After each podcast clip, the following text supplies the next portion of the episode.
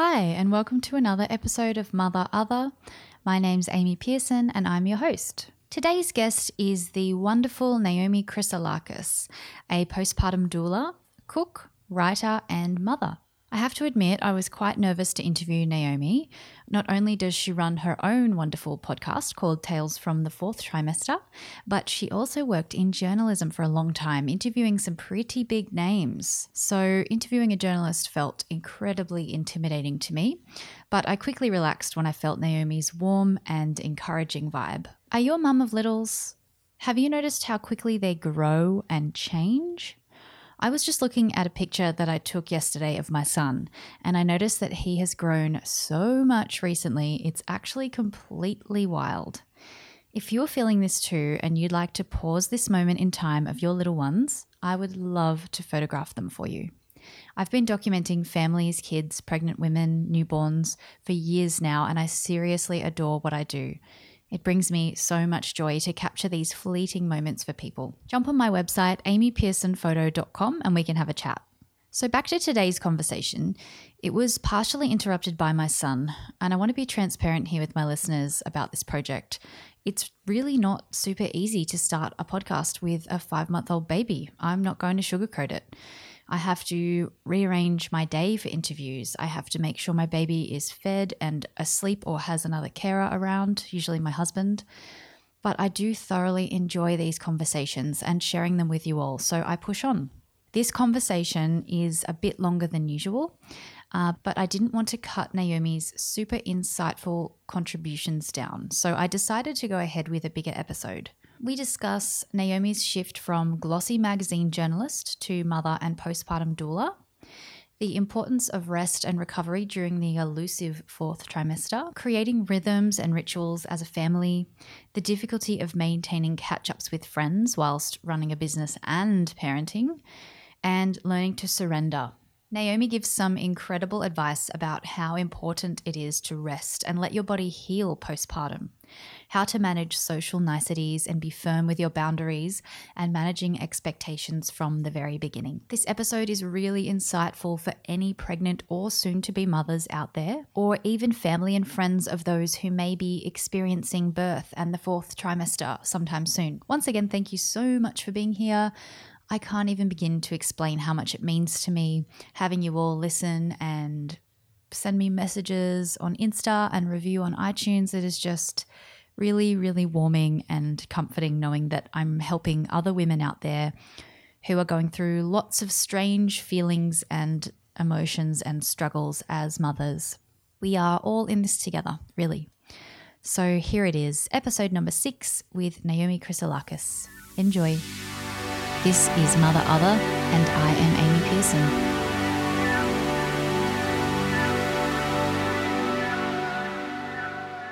Pearson. Thank you so much for taking time out of your night to chat with me. No worries at all. I know that you're a really busy lady. You got lots going on. So I discovered you through Instagram, I'm sure as most people do, and I immediately wished I'd found you before my fourth trimester because you're a postpartum doula delivering amazing food to women around Sydney and also outside of Sydney, right? Like cookies and things like that. Yeah, so I can post the non-perishable stuff, the cookies and the tea. Yeah. Yeah. And you also offer in-home support to new mums. I do. After their births. Yeah, amazing. And you also run a podcast called Tales from the Fourth Trimester, which I love and listen to religiously. Thank you. So, yeah, thanks so much for coming on and chatting with me tonight. My pleasure. Am I right in thinking you are also a writer?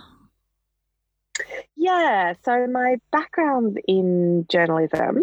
Yeah. I worked as a writer and editor for 10 years for magazines like Marie Claire, Women's Health, Cosmo. I spent 4 years freelancing over in LA.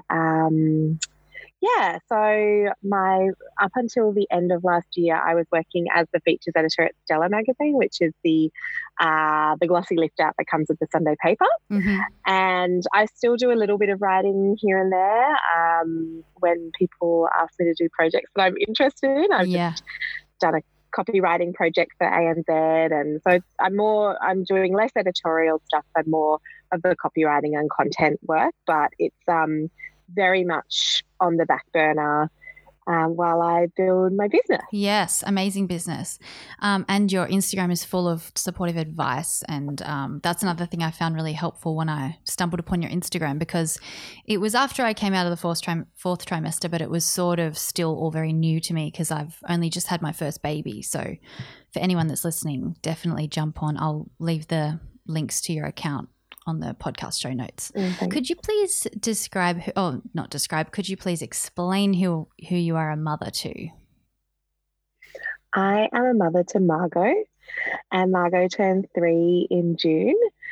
So she is how do I describe her? She's a firecracker. Mm-hmm. She is super sassy, super smart, super bolshy. Like she's just personality packed. When I was pregnant and thinking about what sort of child would I like, now of course I'm like slightly horrified that I was trying to mold my child, but I was like, I just really would love to have a strong girl, and I was like, I want to choose a strong name for her, and I really got a strong girl to the point where I'm like, wow, can you maybe like some days not be strong? I really just need you to like give in for a second. She's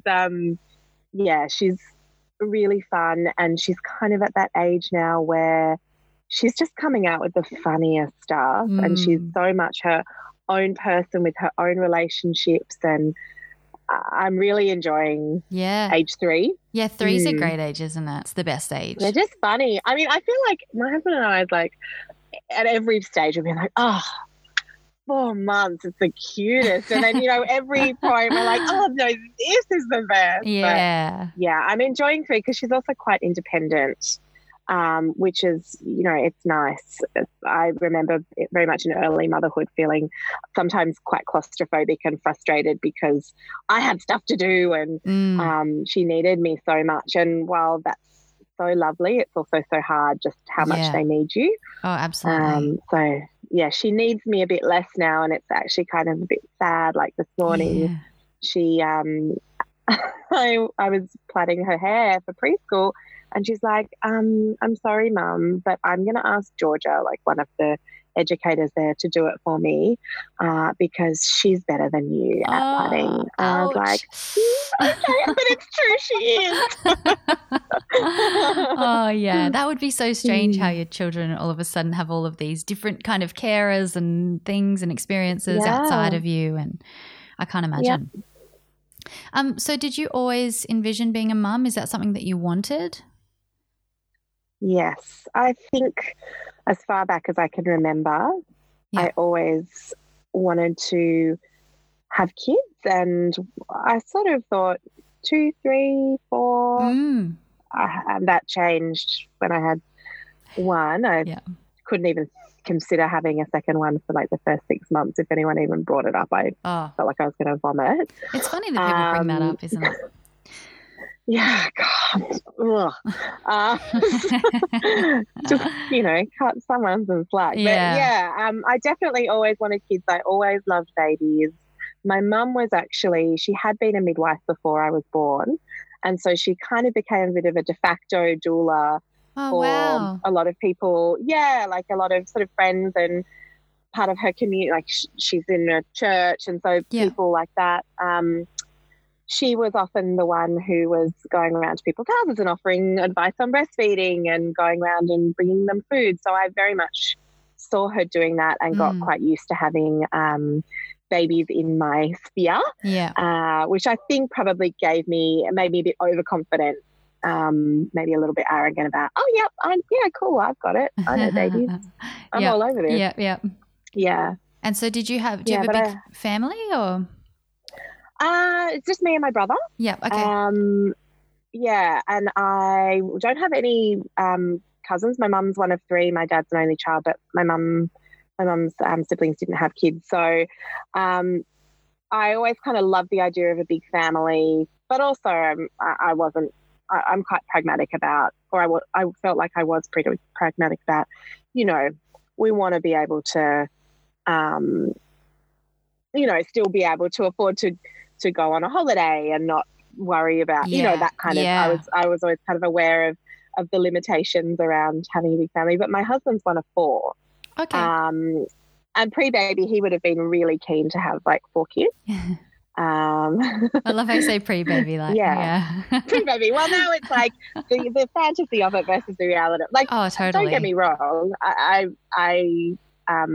We love Margot, and we're thinking about having another baby now. But it's just that you know idea of yeah, how fun it will be with like a big brood of children, and then of course you hit with the reality of what life is like with kids, and it's a bit of a different story. Absolutely. I remember it was even, you know, a few months after I gave birth, I was saying to people, why do people do this again? This is so full on. And I had an amazing birth experience too.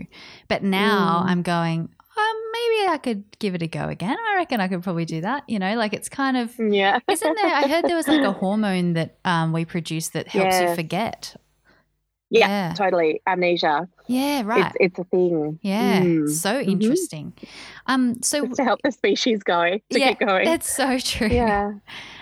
You said before that you were, when Margot was young, you were sort of struggling a little bit with, you had things to do and, you know, they need you a lot at that time. Did you feel like you needed to decide between your career at that point and being a mum? No, I think my problem, it was less about career and more about feeling restless and something that I have always struggled with and still struggle with, but I'm trying to be much more conscious of is just being in the present moment and not jumping ahead to, well, what do I have to do next?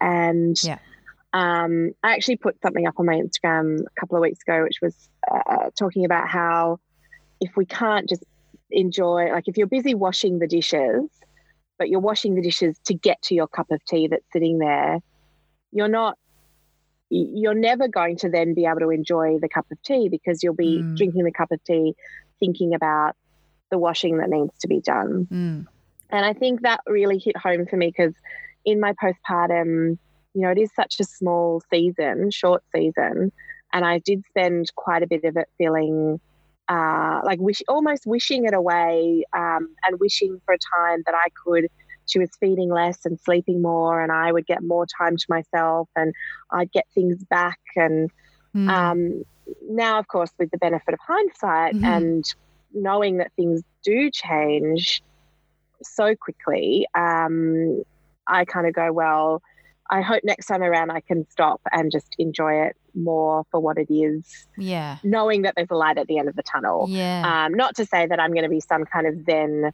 you know, guru about it all. I'm sure I won't. But in terms of work, I had planned. So when I was pregnant, I was freelancing and I didn't have a job to go back to as such when I was returning to work. But I got approached when Margot was, she was only quite small, 2 or 3 months old, to go back to Marie Claire, which is where I'd started my career.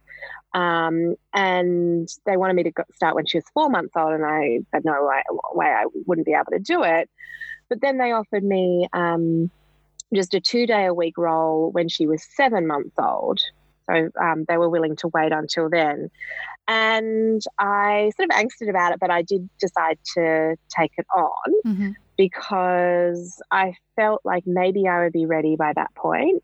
And it was only 2 days and I could always quit if it wasn't working. And it would be just enough money to make me feel a little bit more, you know, secure about our finances and just help pay some bills.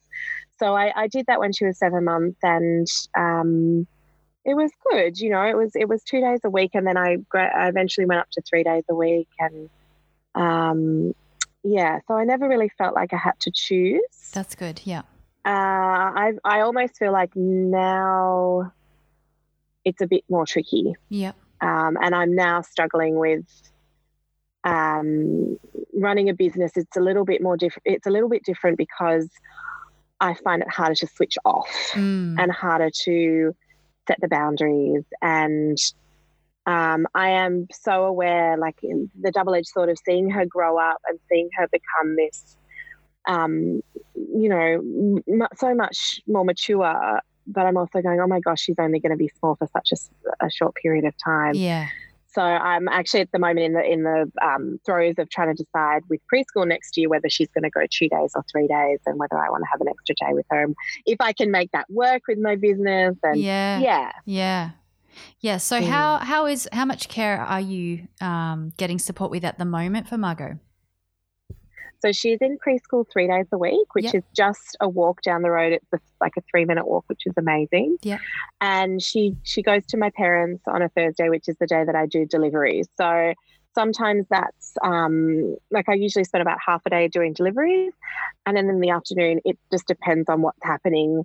Sometimes I might get an appointment in that I need to get in, or I might go and hang out with her at my parents. But most of the time I head over there at like 3 o'clock.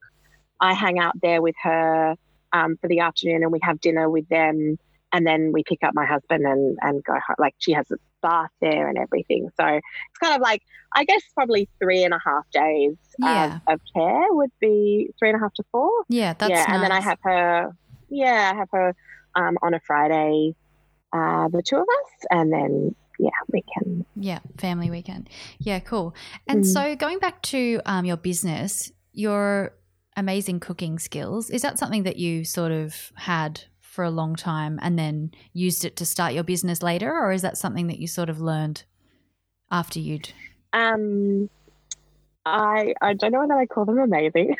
It looks amazing from what I can see. I love cooking. Yeah. I've always loved cooking, and I guess I was kind of that person in my group of friends who was like, let's have a dinner party and I'm going to over cater and do a ridiculous, unnecessarily huge menu just because I've got two girlfriends coming over and just get overly excited about food. Yeah. And I've got a lot of emotional attachments to food. Like I cooked a lot as a child with my Oma, my Jewish grandma, and my mum. I cooked a lot with her, and like everyone, food is so tied up with memory and heritage and family. So I've always, I guess I always had a really strong interest in food, and I sort of felt like maybe I wanted to do something in food, but I didn't want to be a chef or anything like that. But I guess I'm trying to remember how it all happened. I think what happened for me was I was back at Marie Claire and working in journalism and not feeling like it was really lighting my fire. Yeah. And it's also the industry is kind of in trouble. So I was from a practical point of view, don't know how long this is going to last. And also this just doesn't feel like I'm doing anything with my life. Yeah.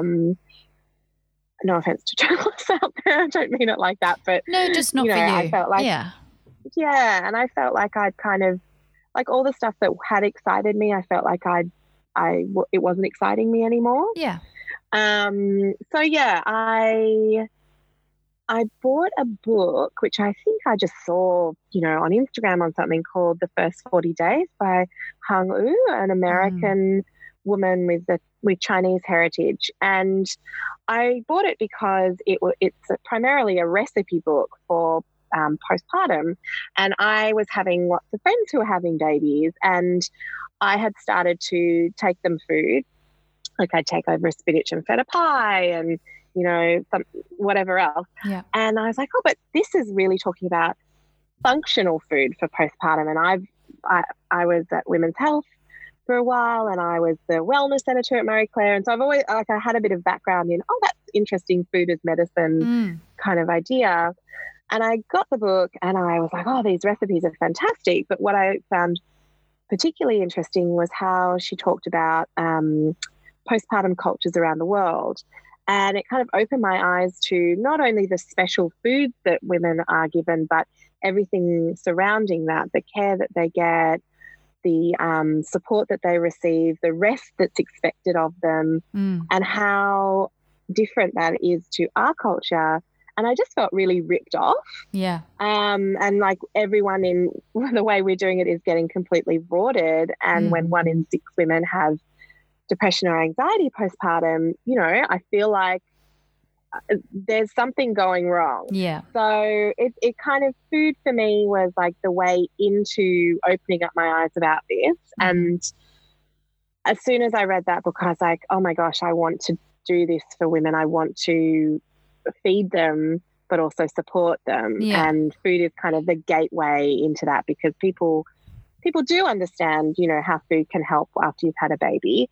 But, you know, as much as I love lasagna, lasagna is not going to be as helpful to you as, you know, say a beautiful bone broth and lactation cookies and, mm-hmm. you know, an organic chicken liver pate. Mm. So, yeah, I guess that's a very long-winded answer. No, that's great. That is a great answer, because I was going to say, I was going to ask you about your journey, and that's basically the journey to becoming a postpartum doula, which is amazing. Something I found difficult and kind of shocking after my birth was everybody's lack of care about the mum, which in this case was me, which I didn't even think would be an issue at all. But all of a sudden it was, you know, you go through birth and you're sitting there in the hospital and everyone's going, how's the baby? Is the baby okay? Is everything fine with the baby? Can we come and see the baby? Can we hold the baby? And I felt like, no one cares about me. I mean, some people did. I have to say, I have a really amazing family and my partner's amazing. But it's just so interesting how many people aren't aware of what the mum is going through. I was wondering, do you think there'll be more of a shift of awareness towards nurturing mums in the future? Do you think there's something shifting here, or? I think so. Yeah. I think so. I just think that there is so much more out there and coming into the mainstream. Mm. I mean, I still think that there's a long way to go, but just the idea that people kind of understand about the fourth trimester more in a way that they maybe wouldn't have a few years ago. Books like The First 40 Days is, you know, super popular. Mm. Another great book called The Fourth Trimester. Like I see books coming out. I see podcasts coming out. I see, you know, the work you're doing. Like all of that is contributing to the cultural shift, which I think we really need. And I think as well, things like social media, for all the flack that they get, they also have allowed mothers and women to talk about their experiences in a kind of open and honest and vulnerable way. I mean, you've also got the other end of the scale, which is like the idealized, perfect version. But yeah, I feel like, and maybe it's because I'm working in the space, so of course I notice it more, but I do just feel like something is shifting. Yeah. And I had exactly the same experience as you did, where, you know, prior to birth, you're pregnant, you're like the pregnant princess.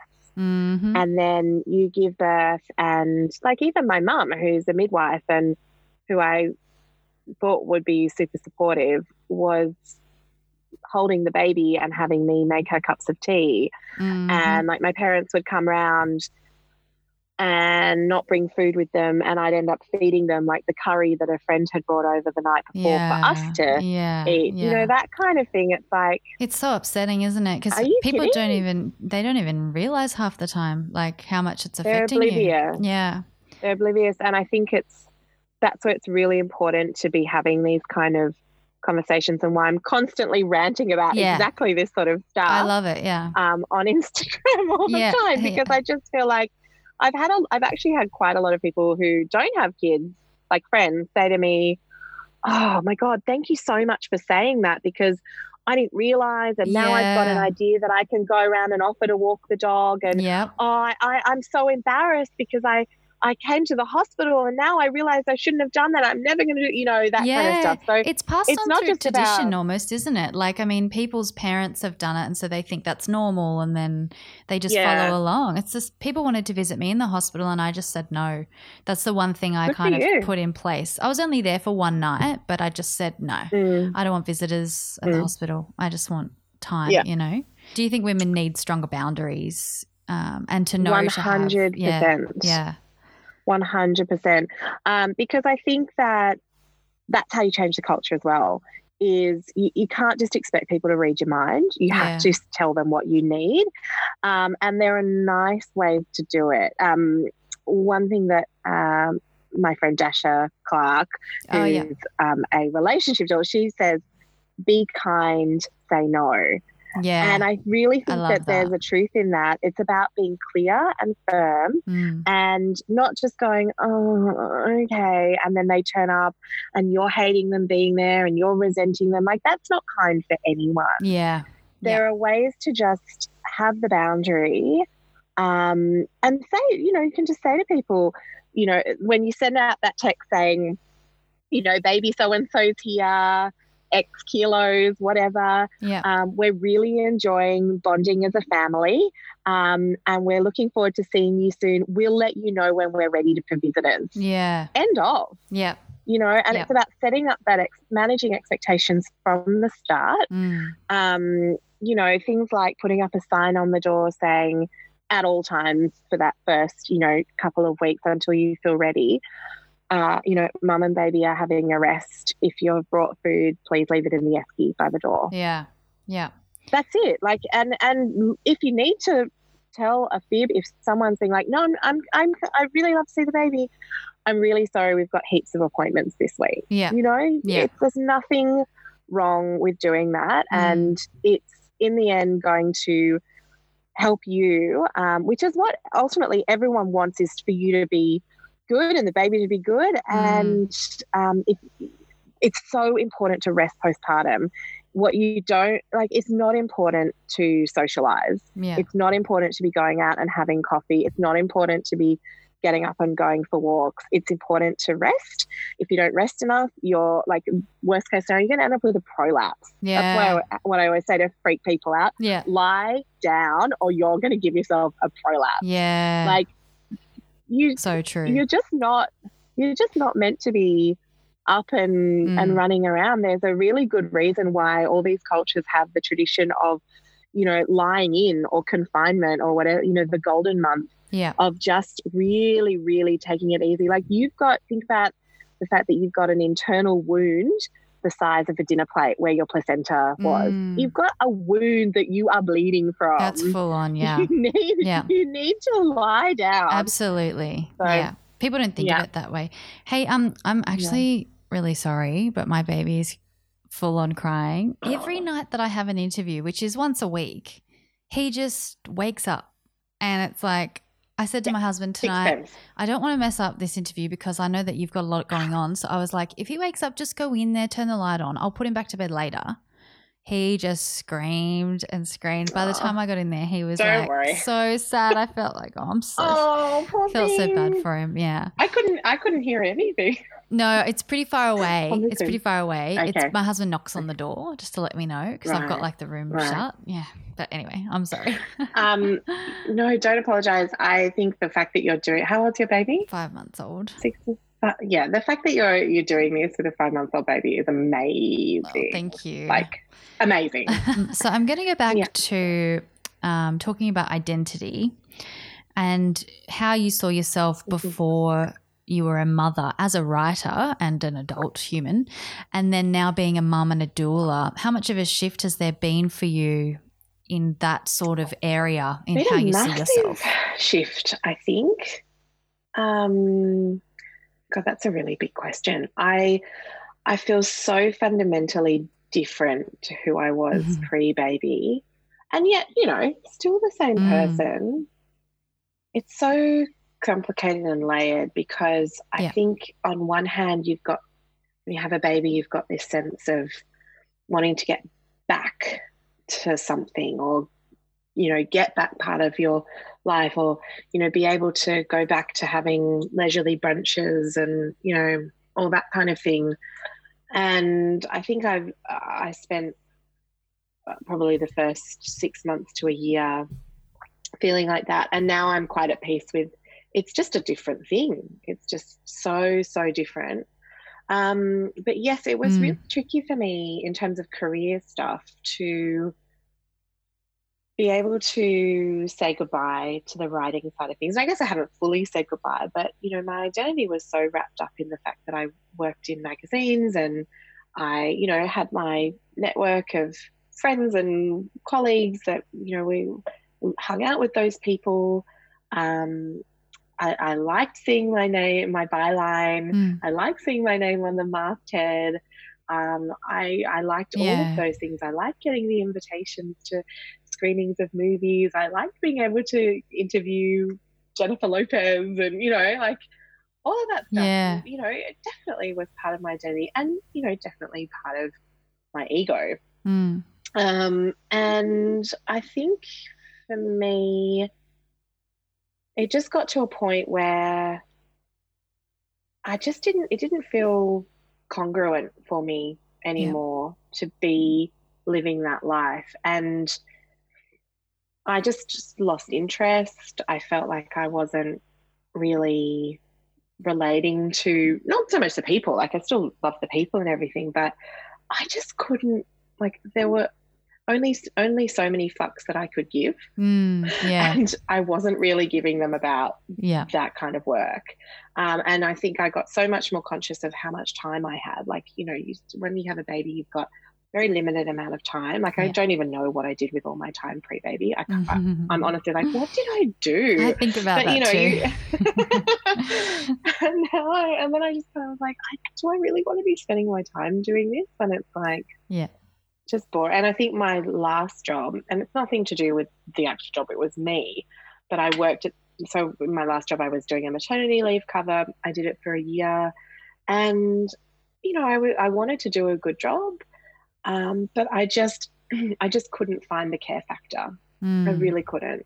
And that was only proof to me that I was ready to shake it off and do something different. But yeah, I mean, I definitely had lots of feelings about becoming a doula. I remember back when I started out in writing, there was a woman who worked at Marie Claire who, she was like the creative director and she was also a doula, and people were a bit, snide about it, you know. That's sort of, it was a bit of a joke. She's old, she's a yoga teacher and a doula, you know. It was all a bit poor. And I think I know that there's that sort of you're crunchy hippie, and but I'm like, well, that's kind of more where I'm at these days than who I was 10 years ago. But also, I wanted it to be, I wanted to do a business that was like, well, actually, you don't have to be a crunchy hippie to hire a doula. You don't have to be into eating your placenta and, smoke ceremonies to be able to expect and deserve support. Exactly. I didn't want to try and fit into, because I was looking at what people were doing and I was like, oh, it's all, you know, linen and, and I think that's beautiful, but that wasn't really me. So I definitely had moments where I was like, people are going to laugh at me. I feel like I can be a doula with a capital D. And I was like, well, I just want to make my own, like carve out my own niche in this space. Exactly, yeah. It feels like me, and I know that the stuff that I want to talk about, someone's going to want to hear. Exactly. You're a different crowd, really, isn't it? Yeah, it's totally different crowd.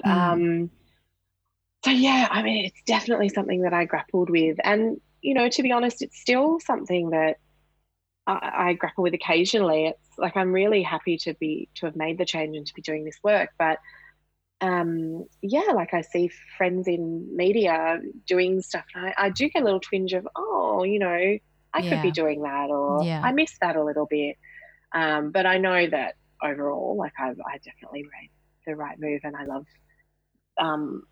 I guess kind of being an entrepreneur. I tend to think of myself more of an entrepreneur than like not just a doula, because no one's ever just a doula, but, you know, I feel like I'm building a business more than – Yeah, you certainly are. Sort of beyond that.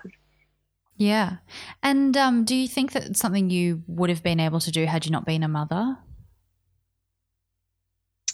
Oh, interesting. I think that I could have – provided support, and I could have done the food, but I think that one of the big things about how I'm communicating is coming from a place of experience, and I've only had one baby, so I'm sure that, you know, I would have different experience if I had more children, but a lot of what I talk about is, well, this happened to me, and this is what I found, and this is what helped, and this is, you know, the awful thing that someone said to me, or the awful thing that someone did, or the right thing that someone said to me.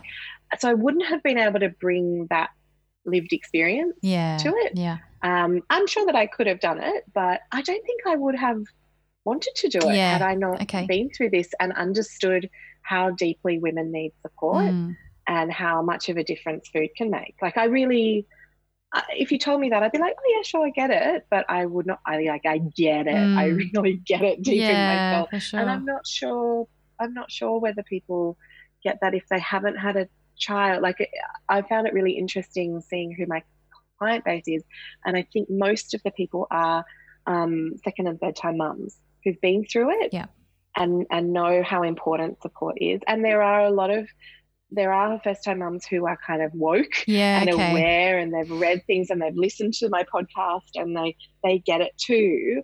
But I think in general it's more people who've been through it, you know, once, and they've kind of gone, oh, okay. Yeah, like, I will definitely do something next time around. I know that for sure. I'll have that. Me too. Yeah, prepared. Me too. Yeah. Like, this is, I was the typical first time mum in so many ways, and that's why I feel like I get it. Like, I'm not sort of annoyed about it, because I'm like, I totally get that. Yeah. I was there too. Yeah, absolutely. Yeah. And do you now, as a mum and a business owner and all the things you're doing, do you feel a sense of overwhelm in your day-to-day sometimes? Every day. Okay. Every day. Yeah. Literally every day. Like, I mean, it depends. It depends on if, like, I'm having a quiet week, and then, you know, I'll have a week where I'm like, oh, I've got, you know, a few orders, but I'm not run off my feet. I've got time to go to acupuncture.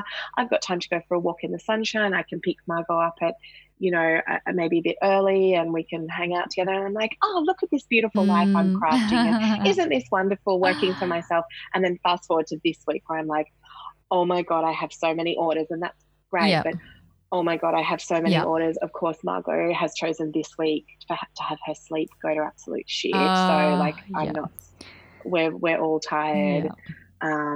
You know, I was meant to see someone who's here from overseas. I've had to cancel seeing them because I just don't have time. Yeah. And yeah, I do think that as a business owner, there's always something to do. Like, it's like, yes, you can do sort of the needs things. Like, I need to cook a certain amount of things and deliver a certain amount of things and see someone.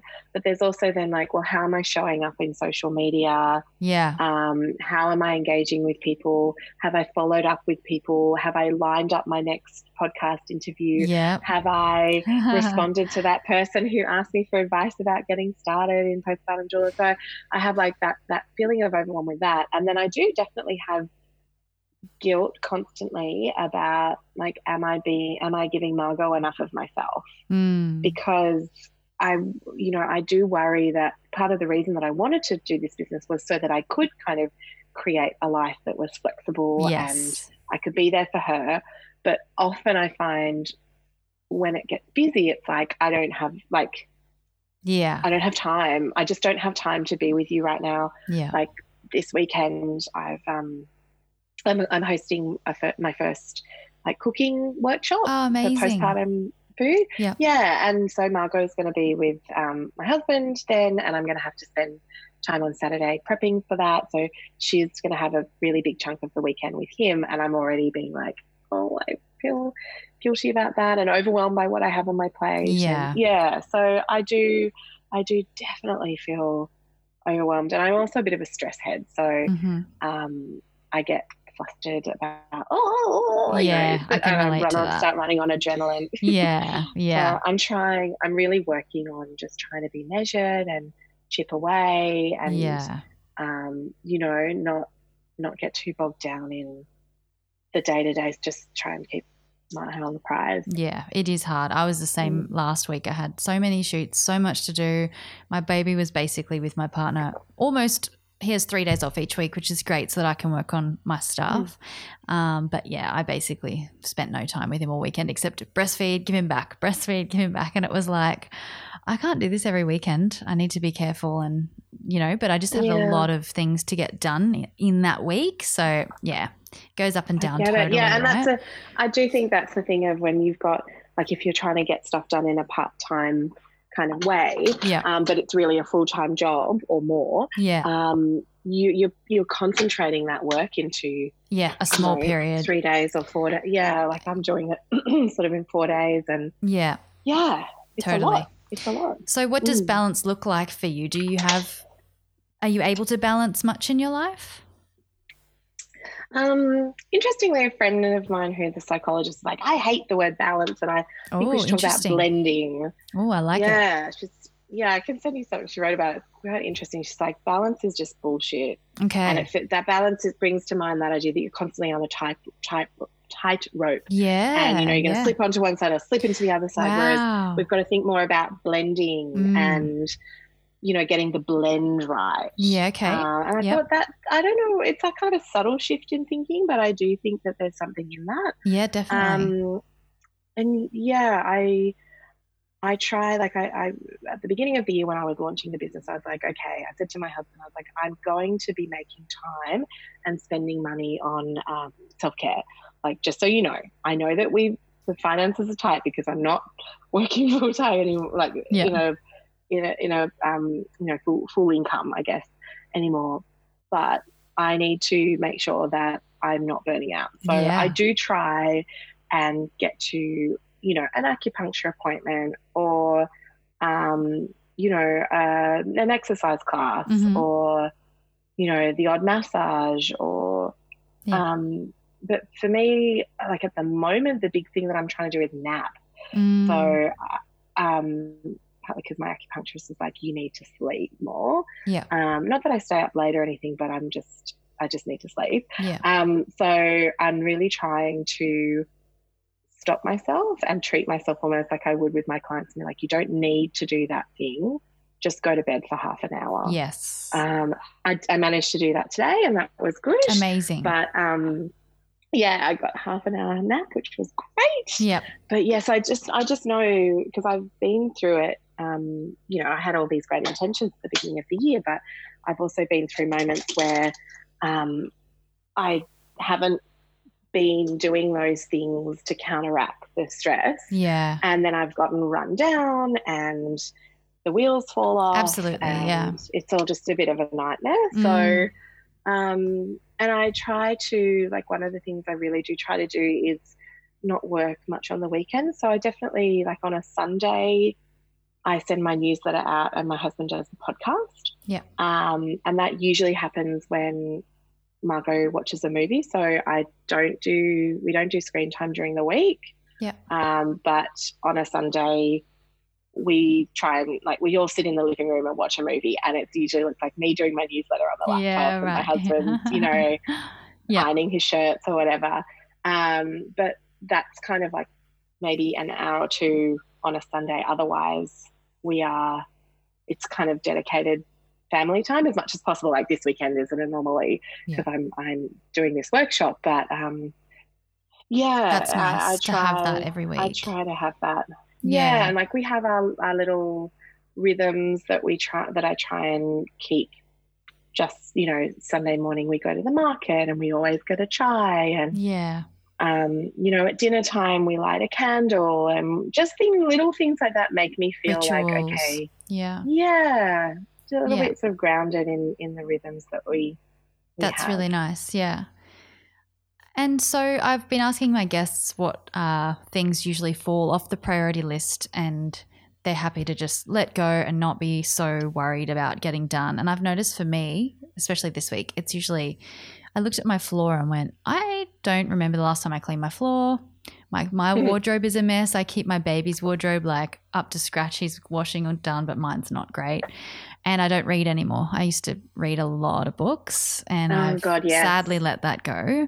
But I mean, I've chosen to do things like this instead. So what do you sort of let slip these days? Well, I can totally relate on the reading front. I think reading went out the window for me after I had Margot, but I have just rediscovered audiobooks. And I'm now really into listening to audiobooks while I cook or when I'm in the car, or, you know, because I just find that's so nice, and I feel like I'm still reading. Yeah. For me, unfortunately, like the reality is I probably let go like exercise. Yep. Because I'm always like, right, this week I'm going to get to the gym 4 times, and then just things always happen. Yeah, of course. Know? Yeah. And that goes out the window. Friends, like I'm quite good at keeping in touch with friends over like text and stuff, but actually I was meant to see someone tomorrow and I've had to cancel on them, and yeah, I just had, it's just there's only a limited amount of time. Yeah. So where before Margot it would have been half the weekend would have been spent seeing, a few different people. I just don't do that anymore. Yeah. I definitely, I think a sign of like if I'm having a bit of a bad week is if there's clothes on the floor of my room. Because, it's like, I have exactly the same thing of like everything just goes in pile. Yeah. And I don't have time to fix it and blah, blah, blah, blah. I've got other priorities to deal with. Yeah. Yeah. So, and definitely like housework, I'm not really, I like to cook, but I'm not into cleaning. I'm the same, yeah. So, yeah, the house kind of does get a bit, messy, and then I go through this thing of I just have to tidy up and yeah. Yeah. So if you could share with me some mothers that you admire that are also doing other things, who comes to mind for you off the top of your head? Oh, gosh. Okay.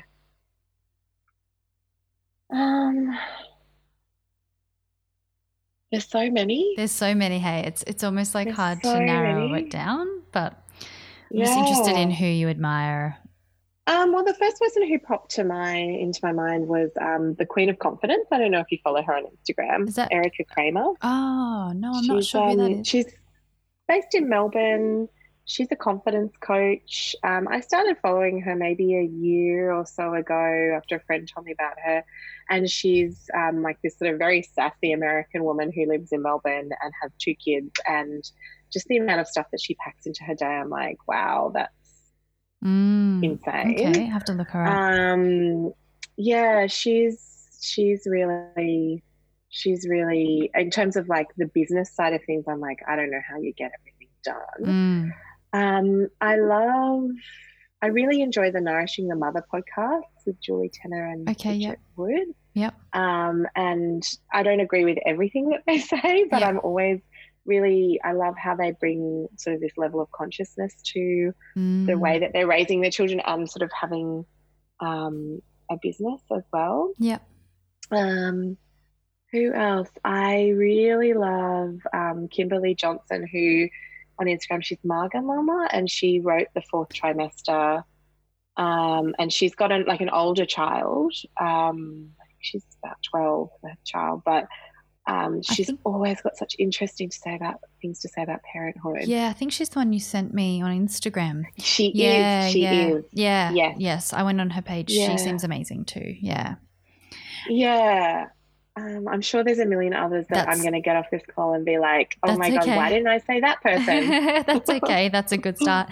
And if you could tell me what you've learned from motherhood, what would you say? I know that's a huge question, but where do you begin? But what would you say to that? Oh, my God. Where do I begin? I've learned patience, actually. Yep.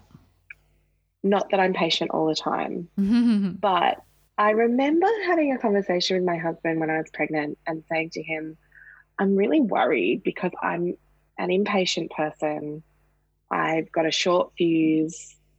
I would snap at him. Yeah. And I remember saying to him, like, I'm really worried about having a little kid who's going to push all my buttons. And, I don't want to be like my mom and yell at her. And, and he was like, no, you'll be fine. And he is a super chilled, patient guy. Mm-hmm. And what's been so interesting to me is that I definitely don't have the patience of a saint, but I've found it easier to find that patience with Margot than he has. You know what is so strange about this? I just said the exact thing you just said to friends of ours on the weekend. Mm. Same situation. My husband's very patient. And I, after we had a baby, it was like, wow, I'm actually pretty patient when I want to be. I didn't know that I had that in me. Yeah. Yep. It's interesting, isn't it? It must be exactly the mother thing, the maternal connection. Yeah. Yeah. Yeah. And there's definitely times when, particularly if I'm not, you know, if I sort of haven't had my needs met, like I'm feeling stressed or tired or whatever, it's not, my patience is not great. Yeah. But, I've kind of surprised myself with that. And, but I think the other biggest thing is confidence for me. Yeah. Okay. I've found a level of confidence I didn't have pre-baby. Mm-hmm. And I don't know how much of that is becoming a mother or maybe just I'm getting older. I don't know, but I just give less of a fuck of what people think of me. Yeah. And I think it's maybe it's a mortality thing. It's I'm so deeply aware of the circle of life and, you know, you kind of get plugged into this whole other consciousness and kind of going, oh, my God, I'm not mucking around anymore. What do I want to do? I've got to do it. Yeah. And I've just got to get out of my own way. And, I don't know if I would be able to – in fact, I know that pre-baby, some of the stuff that I put up on Instagram where I get vulnerable and I talk about things that – I would have been so ashamed pre-baby and or even after Margot, when I was going through that stuff, I would have been mortified to talk to anyone about it or admit that I wasn't dealing with things as well as it appeared, you know. Mm-hmm. And I think just over time and seeing how other people, no one's really breathing through it. Yeah. It's just something's clicked in terms of my I'm not suddenly super confident, but I just kind of stopped caring what other people think as much. That's great. Yeah. It's amazing. Yeah, and I think I'm still being taught every day the idea of surrender. I knew from my birth taught me that I'm not in control. Yeah. My sort of fourth trimester taught me I'm not in control. Yeah. And when I surrender, I get happier. I need to work. I'm still being taught that every day. Yeah. But yeah, it's life with a small person. It's you can't yes, you have some say over how things go, but really you just got to surrender. Mm-hmm. Yeah, that's absolutely true. And so what's next for you? What's next for me? Well, I'm 8 months into the business. I'm just wanting to grow it really. So I feel I'm kind of, you know, I'm on a bit of a roll, I guess. I think I'm out of that phase of everything feels new and scary and I don't my processes are kind of more streamlined and that sort of thing. And so I've got some plans for next year. I want to do some more workshops. I want to do an ebook. Yeah, cool. I'm looking at introducing some distance postpartum planning and cool. doula support calls because I get a lot of people from out of Sydney saying, oh, I wish I was in Sydney. There's a few things that I've got in the works. Sounds exciting. Yeah, wanting to have another baby too. So amazing. That, thinking about going back into your own postpartum period. Yeah. Yeah, cool. Yeah. Where can people find you if they want to look up your services? I'm always on Instagram. So I'm at Cocoon by Naomi, which is COCOON by Naomi. And my website is www.cocoonbynaomi.com. Mm-hmm. As you mentioned, I've got a podcast called Tales from the Fourth Trimester where I talk to women about their postpartum experiences and also experts in the field offering their wisdom. I'm on Facebook. You can email me, DM me. Cool. That's how I found you, DM'd you. So yeah. Thank you so much for coming on and talking to me. Thanks for having me. I'm sure you'll be very inspirational and insightful for lots of new mums out there. Oh, thanks for having me. My pleasure. Bye. Bye.